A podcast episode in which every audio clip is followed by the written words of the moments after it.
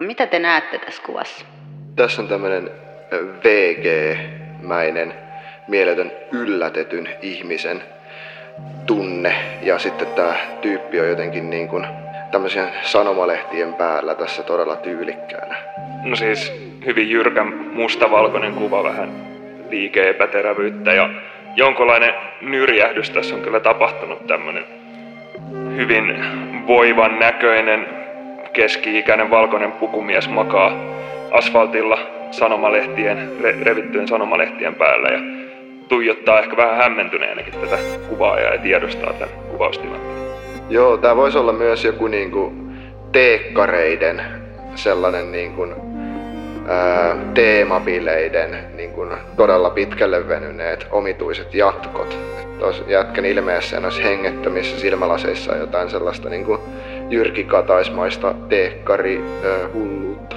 Tämä voisi myös olla jostain pörssistä, jossa kaikki osakkeet on romahtanut kertaheitolle ja kaveri melkein pyörtynyt siihen, että salin lattialla.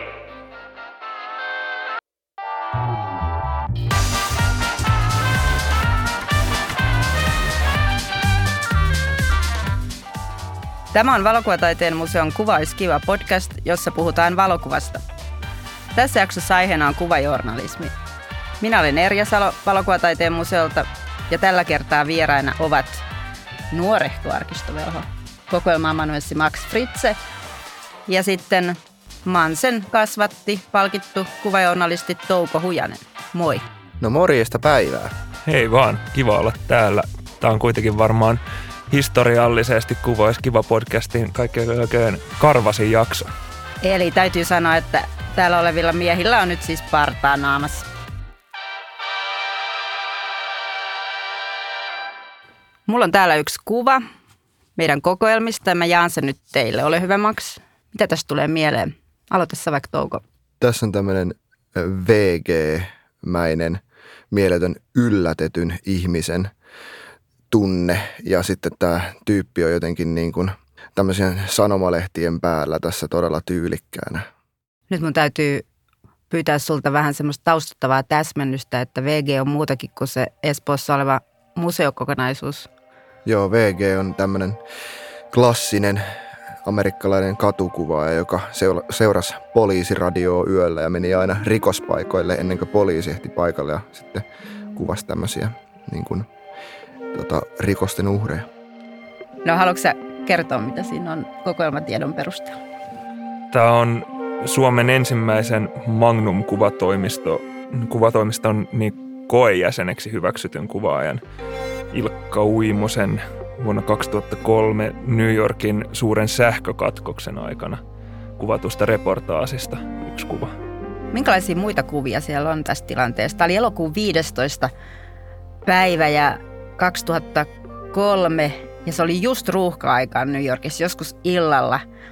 Ja kun se oli elokuu, niin siellä oli reippaasti yli kolmekymmentä astetta lämmintä. Ja kun tulee sähkökatko, niin se tarkoittaa sitä, että kaikki niiden toimistotilojen ilmanvaihto ja viilentimet meni pois päältä. Että voisi hyvin kuvitella, että esimerkiksi tässä kuvassa oleva pukumies on lähtenyt ulos viilentymään kadulle sieltä tiloista. Mutta mitä muita kuvia Ilkka Uimoselta tähän sarjaan kuuluu? Muistaksemaksi? Joo, meillä on sitten kokoelmissa lisää vähän tällä niin kuin epäterävyydellä pelaavia kuvia, semmoisia suuria varjoja tai varjomaisia hahmoja liikkuu vähän semmoisissa epäselvän näköisissä maisemissa. En saa ihan niitä kaikkia muita kuvia kyllä mieleen, mutta tosi tämmöisiä, että jyrkän mustavalkoisia ne kaikki kyllä on.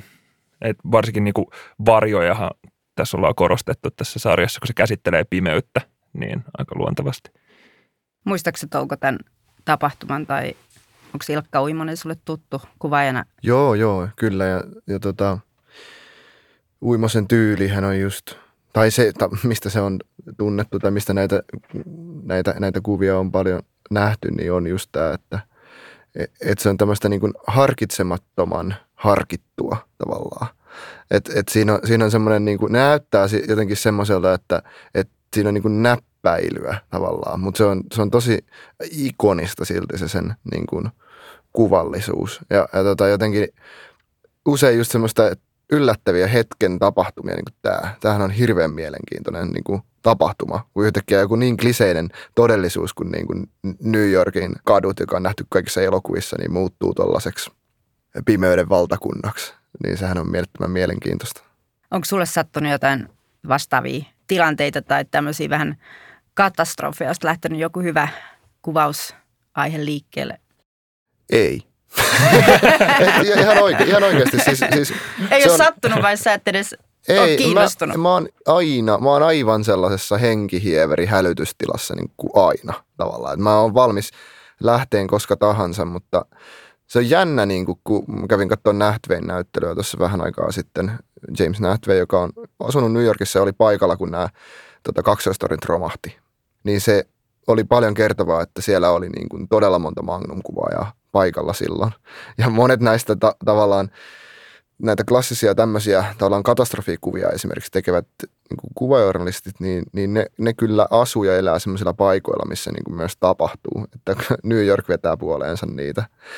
Mutta tota, se on just vähän aina semmoista tavallaan, että täytyy valita niin kuin oma taakkansa, että et, että siellä on jo aika paljon kuvaajia, niin sitten itse on ehkä semmoisien esimerkiksi erilaisten kaikkien niin kuin navetoiden ovilla, jossa ei ole niin kuin ketään odottamassa tai eikä ketään kiinnostakaan.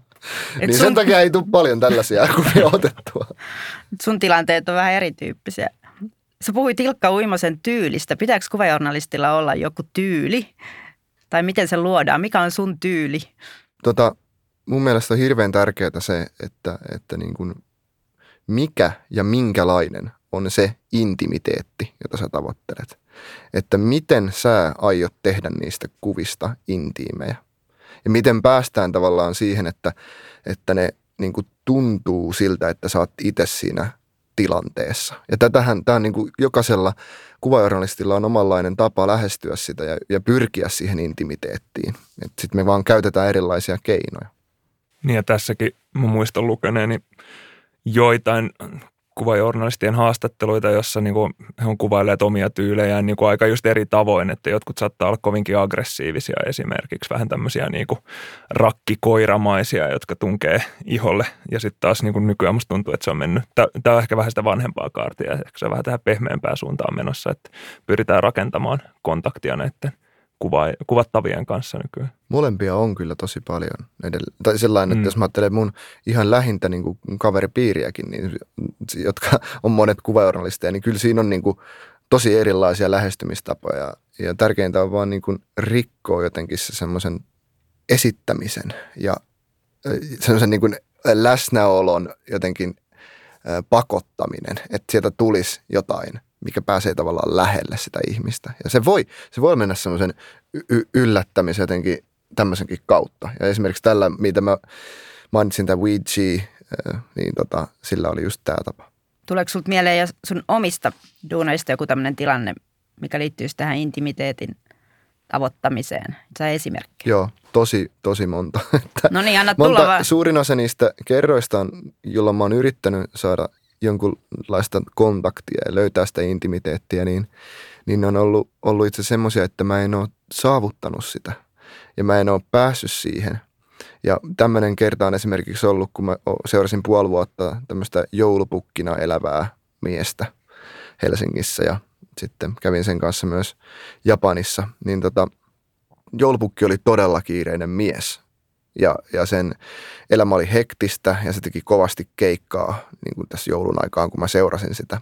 Ja mä koitin, että me oltaisiin yhdessä ja vietettäisiin aikaa ja nyt kuvataan. Ja, ja tota, joulupukki oli sillain, että nyt mennään joulupukin säännöillä. Nyt ei aleta hötkyileen, että nyt on kiire. Ja, ja tavallaan mä en saanut rikottua sitä. Mutta sitten mä ajattelin, että okei. Mennään tällä vaivautuneisuudella, mennään tällä jäykkyydellä, mennään tällä, mä ikään kuin keskitynkin siihen.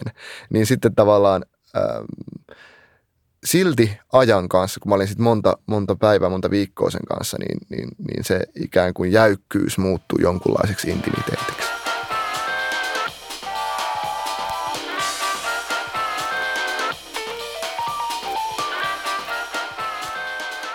Kuulostaa siltä, että sun työskentely on tämmöisiä pitkiä ajallisia prosesseja. Pitääkö paikkaansa?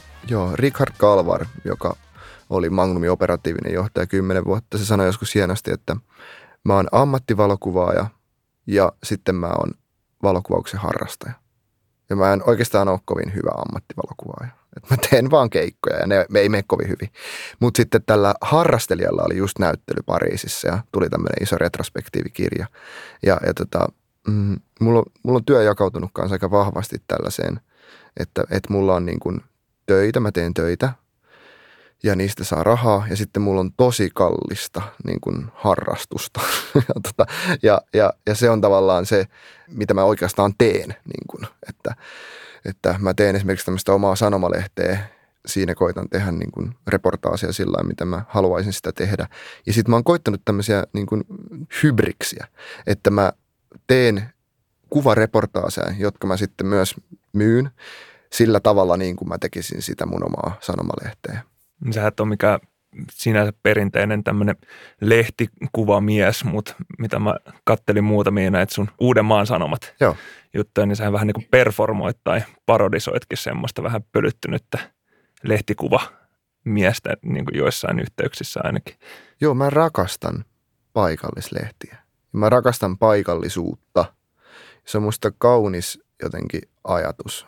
Ja, ja tota, se, mikä liittyy niin kuin siihen, mulla oli tämmöinen performatiivinen rooli siinä myös yhdessä vaiheessa, niin mä tavallaan leikin semmoista keskijohdon kovaa ajoa, jossa, jossa tuoksuu ja näkyy keskijohdon elämä ja hevosvoimat.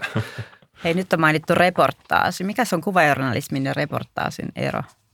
Ne, ne tavallaan elää niin kuin samoissa paikoissa kyllä. Että reportaasi mulle on sellaista niin kuin sen sanan tavallaan kanta merkityksessä, eli re ja portaare, eli takaisin tuoda. Eli ajatuksena on se, että, että ei ensin päätetä, mitä saadaan, ennen kuin mennään tekemään. Ja, ja tämähän on usein se mun niin kuin semmoisen työn ongelma, että kun tulee tuollainen toimeksianto, että otan näitä kuvia. Se, se ei ole niin kuin reportaasia siinä mielessä, tässä takaisin tuomisen mielessä, että, että mulle reportaasia on sitä, että mennään jonnekin ja katsotaan, mitä siellä on. Ja mielellään ne mun ennakko-oletukset ja ajatukset, niin niiden pitäisi ikään kuin muuttua, rikastua sen myötä, että mä oon ollut siellä.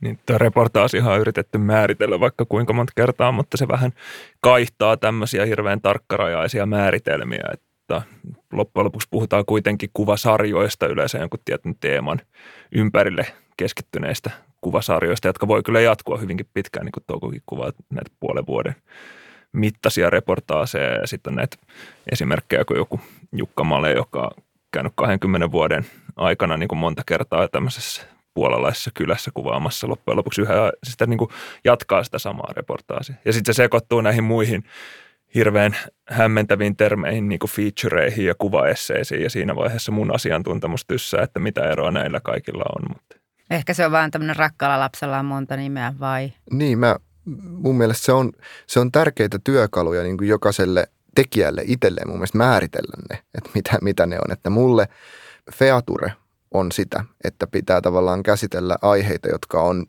pöydällä akuutisti ja niiden taustaa.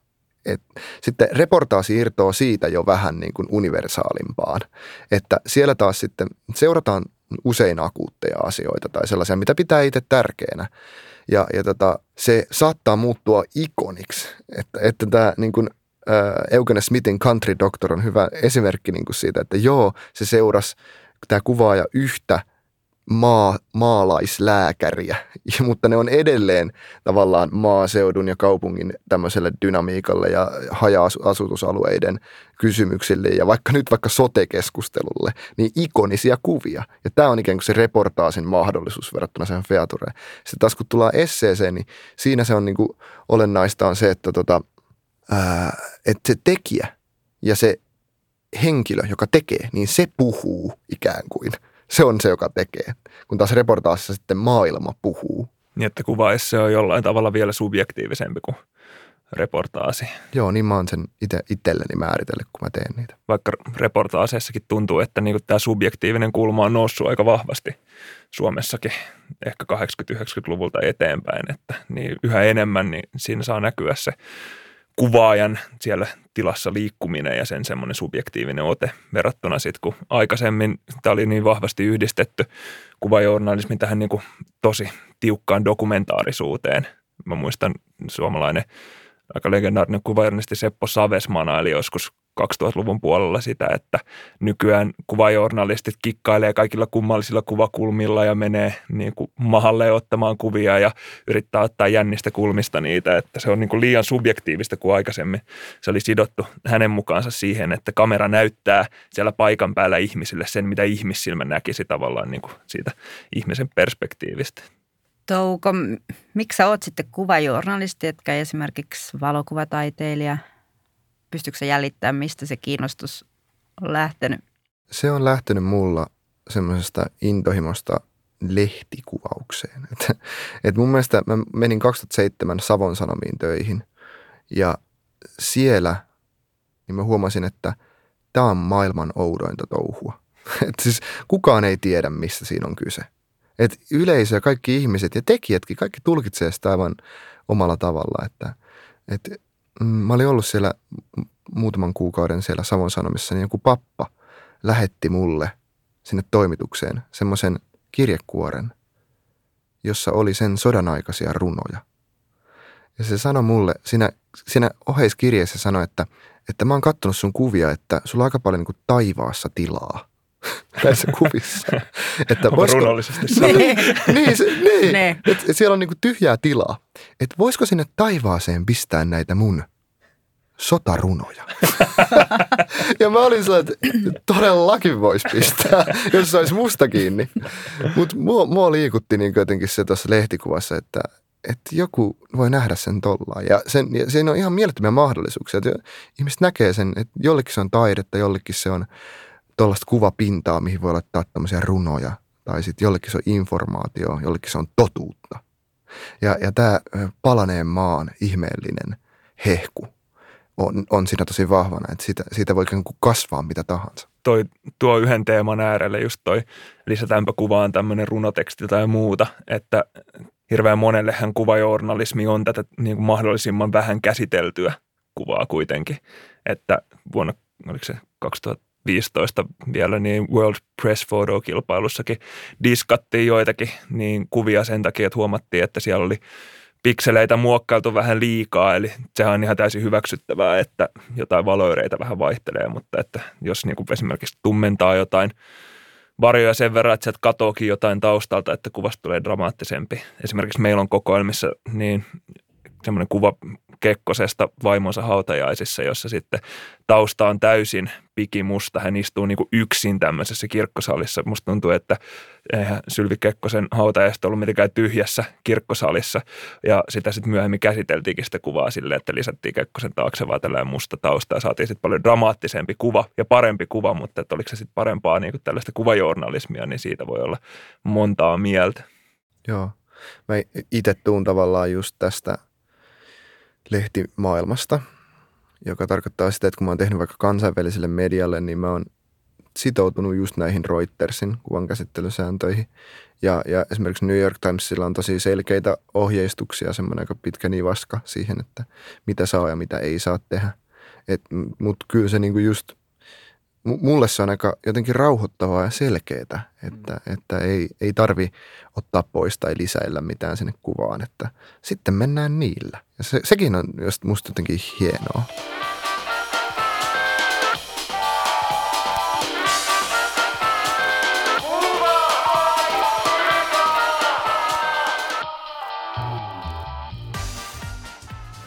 Hei, miksi mulla on semmoinen tunne, että aika moni noista kaikkein ikonisimmista kuvista niin on jotenkin sotiin tai luonnonkatastrofeihin liittyviä kuvia. Pitääkö se paikkansa, että sen tyyppiset kuvat ikonisoituu helpommin kuin taidekuvat?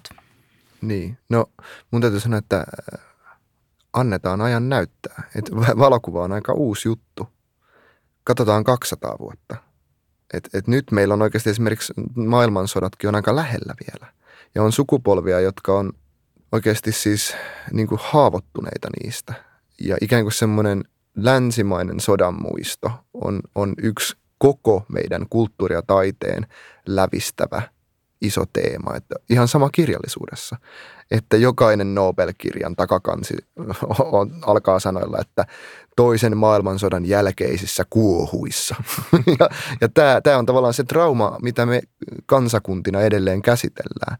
Ja nyt esimerkiksi meillä on erilaisia isoja topiikkeja. Katsotaan, mitenkä, mitenkä niin kuin tämmöiset tulevat maailman tapahtumat ikonisoi asioita. Joo, toi on totta, kun sä sanoit, että valokuva on nuori, mutta sitten muistetaan, että niin kuin kuvajournalismi on vielä sitä paljon nuorempi ilmiö. Että tämmöinen moderni kuvajournalismihan juontaa juurensa oikeastaan vasta tuhatyhdeksänsataakolmekymmentäluvulle.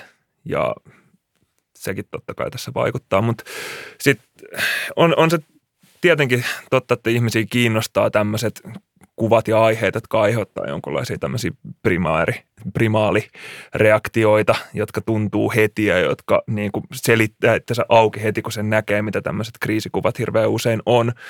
Mutta sitten esimerkiksi niin kuin tämmöiset jotkut suurimmat klassikot, mitä tässäkin ollaan nyt mainittu, Touko puhuu tästä niin kylätohtori-sarjasta, eihän se mitään tämmöistä suurta kriisiä kehitellyt, vaan aika tämmöisen niin kuin pehmeämmän reportaasin keinoin kertoi tämmöisistä silti tärkeistä yhteiskunnallisista asioista. Mä ainakin haluaisin nähdä, Touko, että se sun metsäperhesarja ikonisoituisi tulevaisuudessa, eli se on semmoinen reportaasi, mistä sä sait vuoden kaksituhattakahdeksantoista, oliko oikein? Palkinnon. Mistä se kertoo? Se kertoo Lasse Nordlundista ja Maria Dorffista ja niiden perhe-elämästä Valtimolla Pohjois-Karjalassa. Että Lasse Nordlund on yli kolmekymmentä vuotta elänyt omavaraistaloudessa siellä ja sitten nyt vaimonsa Marian kanssa ne on perustamassa maailman ensimmäistä tämmöistä omavaraopistoa, jossa sitten ikään kuin niiden elämäntapaa laajennetaan tämmöiseksi opiskeltavaksi asiaksi. Kuinka kauan sä vietit aikaa ja seurasit heitä? Mä oon nyt seurannut heitä vuoden kaksituhattakahdeksantoista alusta. Olin siellä neljänä vuoden aikana vuonna kaksituhattakahdeksantoista ja sitten kaksituhattayhdeksäntoista kävin taas ja, ja nyt jatkan kyllä sitä vielä, että sitten ainakin kirjaan asti ja toivottavasti useita vuosia.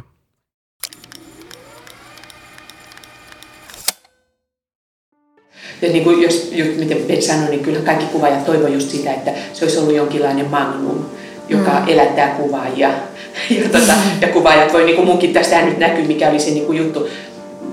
Ei se nyt mikään suuri journalistinen kunnianhimo ollut, vaan lähinnä niin kuin ajatus yhdistää omassa elämässä niin kuin matkustaminen ja freelance-kuvaus ja juttujen teko. Ja mun etu oli vielä se, että kun mä kirjoitin ne jutut itse, niin mä saatan olla aina aika varma siitä, että joku tämän niin kuin varmasti julkaisee ja ostaa ja muuta tämmöistä.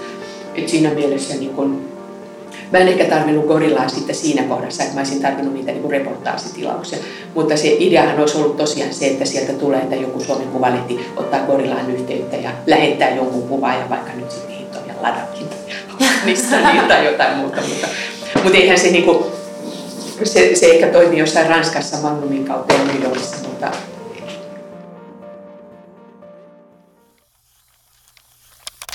nauhoitteessa se naurahteleva haastattelija oli Valokuvataiteen museon kokoelmaamanssi Maria Faarinen, joka haastatteli legendaarista valokuvauksen professori Merja Saloa vuonna kaksituhattayhdeksän.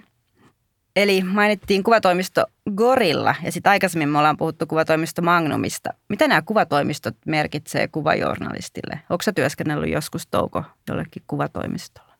En ole työskennellyt kuvatoimistolle, että ne on ollut tavallaan tärkeitä kyllä varmasti semmoisena aikana, jolloin niin kuin jonkun portinvartijan on ikään kuin pitänyt siirrellä fyysisiä asioita paikasta toiseen. että, että tota, mm, nyt internetin ja kaiken niin kuin äärimmäisen digitaalisen helppouden myötä niiden roolikin on vähän muuttunut. Että niistä on tullut tavallaan ää, ikään kuin tämmöisiä mielikuvan rakentajia ja, ja presti siteetin ylläpitäjiä ja, ja tota, myös semmoisia ikään kuin medioita tavallaan. No mitä sulla tulee mieleen, jos mä sanon niin kuin Magnum ja tarkoitan kuvatoimistoa? Mm, tietenkin se, se on tavallaan rakentanut meidän käsitystä paljon siitä, että mitä moderni kuvajournalismi on.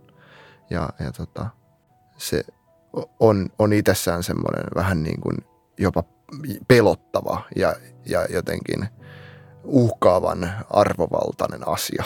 Niin siis Magnumhan silloin, jos tässä vähän kontekstia avaa, niin taidettiin joskus vuonna tuhatyhdeksänsataaneljäkymmentäseitsemän kai perustaa, ja sehän oli valokuvaajien itsensä omistama tämmöinen niin, vähän niin kuin osuuskuntamallinen kuvatoimisto, ja sit sitä kautta siihen on liittynyt semmoinen hirveän vahva, vähän niin kuin amerikkalaisen unelman tai semmoisen vapauden ainakin ideaali, mikä sitten kuului myös tuosta Merja Salon haastattelusta, että hän puhuu tästä suomalaisesta ikään kuin Magnumista kahdeksankymmentäluvulla perustetusta Gorilla-kuvatoimistosta, jossa hän itsekin sanoi, että he vähän niin kuin halusivat, että se olisi heille tämmöinen Magnumin kaltainen niin valokuvaajia vähän niin kuin yhteen tuova ja silti tämmöisen yksilöllisen vapaan työskentelyn niin mahdollistava organisaatio. Ja just hirveän vahvasti toikin liittyi siihen aikakauteen, jolloin ne kuvat oli fyysisesti jossain, siis tuolla Gorillalla oli kanssa, niin ää, siellä toimitiloissaan ihan sen heidän oma vedosarkistonsa, mihin niin asiakkaat saattoi tulla ihan selailemaan niitä sitten, niin, niitä vedoksia sinne paikan päälle. No Max, meillä on Valokotaiteen museolla varmasti aika lailla kuvajournalistista aineistoa. Minkä sä nostaisit semmoisena niin kuin highlightsina esiin? Joo, tosissaan meillä on aika paljon. Ää, ei ole enää läheskään yhtä paljon kuin ennen. Eli miksei? Ei ole tapahtunut mitään katastrofia, ei ole kadonnut tai palannut negatiiveja tai mitään, mutta siis jos tässä nyt avaa vähän näitä numeroita, niin mitä meillä on tällä hetkellä kokoelmissa on semmoiset kaksi ja puoli miljoonaa kuvaa ehkä yhteensä, ja siis tämä määrä puolittu tässä vuonna kaksituhattakuusitoista, kun me lahjoitettiin tai siirrettiin niin vuonna kaksituhattaneljätoista perustettuun tämmöiseen kuvajournalismin kattokuva-arkistoon, eli journalistiseen kuva-arkistoon tuonne museovirastolle, niin Uuden Suomen kokoelma, joka me oltiin otettu pikkasen aikaisemmin vastaan, jossa oli se sama ennen kaksi pilkku viisi miljoonaa negatiivia, joka on siis aivan valtava, valtava määrä. Mitä nyt tulee semmoisiin kokoelmiin, mitä meillä tällä hetkellä on, mitä voisi nostaa esiin, niin yksi esimerkiksi hyvä, tai hyviä kokoelmia on Suomen lehtikuvaajien lahjoitukset eri vuosikymmeniltä. Eli silloin, kun museo perustettiin vuonna tuhatyhdeksänsataakuusikymmentäyhdeksän, niin yksi ihan ensimmäisistä tämmöisistä lahjoituseristä oli Suomen lehtikuvaajien niin kokoelma, ja niitä on tullut sitten lisää. Eli meillä on, meillä on esimerkiksi tämän vuoden lehtikuvakilpailun satoa eri vuosikymmeniltä hyvin paljon.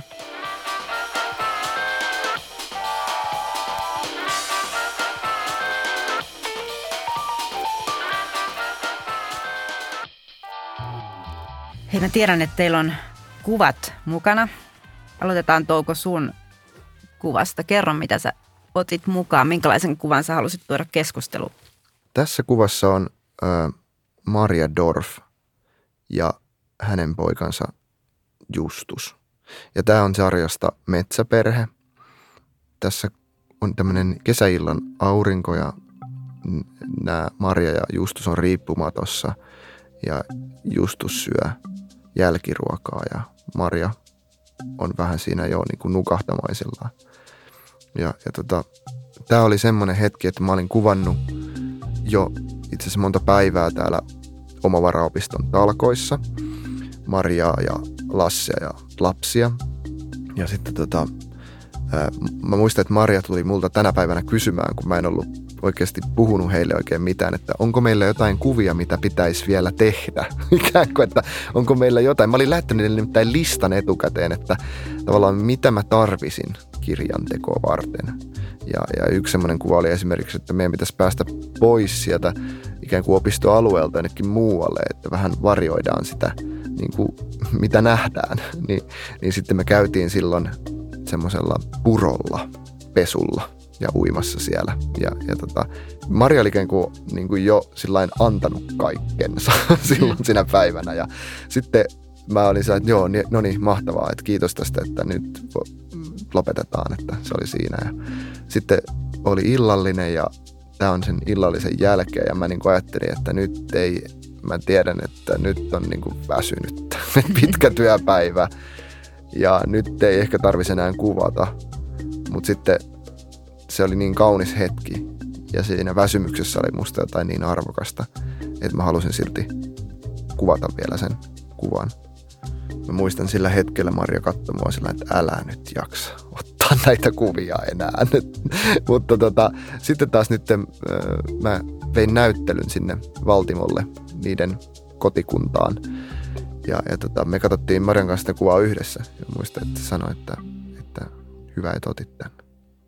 Miten sä työskentelet, että kuinka monta tuommoista riippumatta kuvaa siinä tilanteessa syntyi? No tosi paljon. Kyllä mä, mä, mä oon niin kuin määrällinen kuvaaja.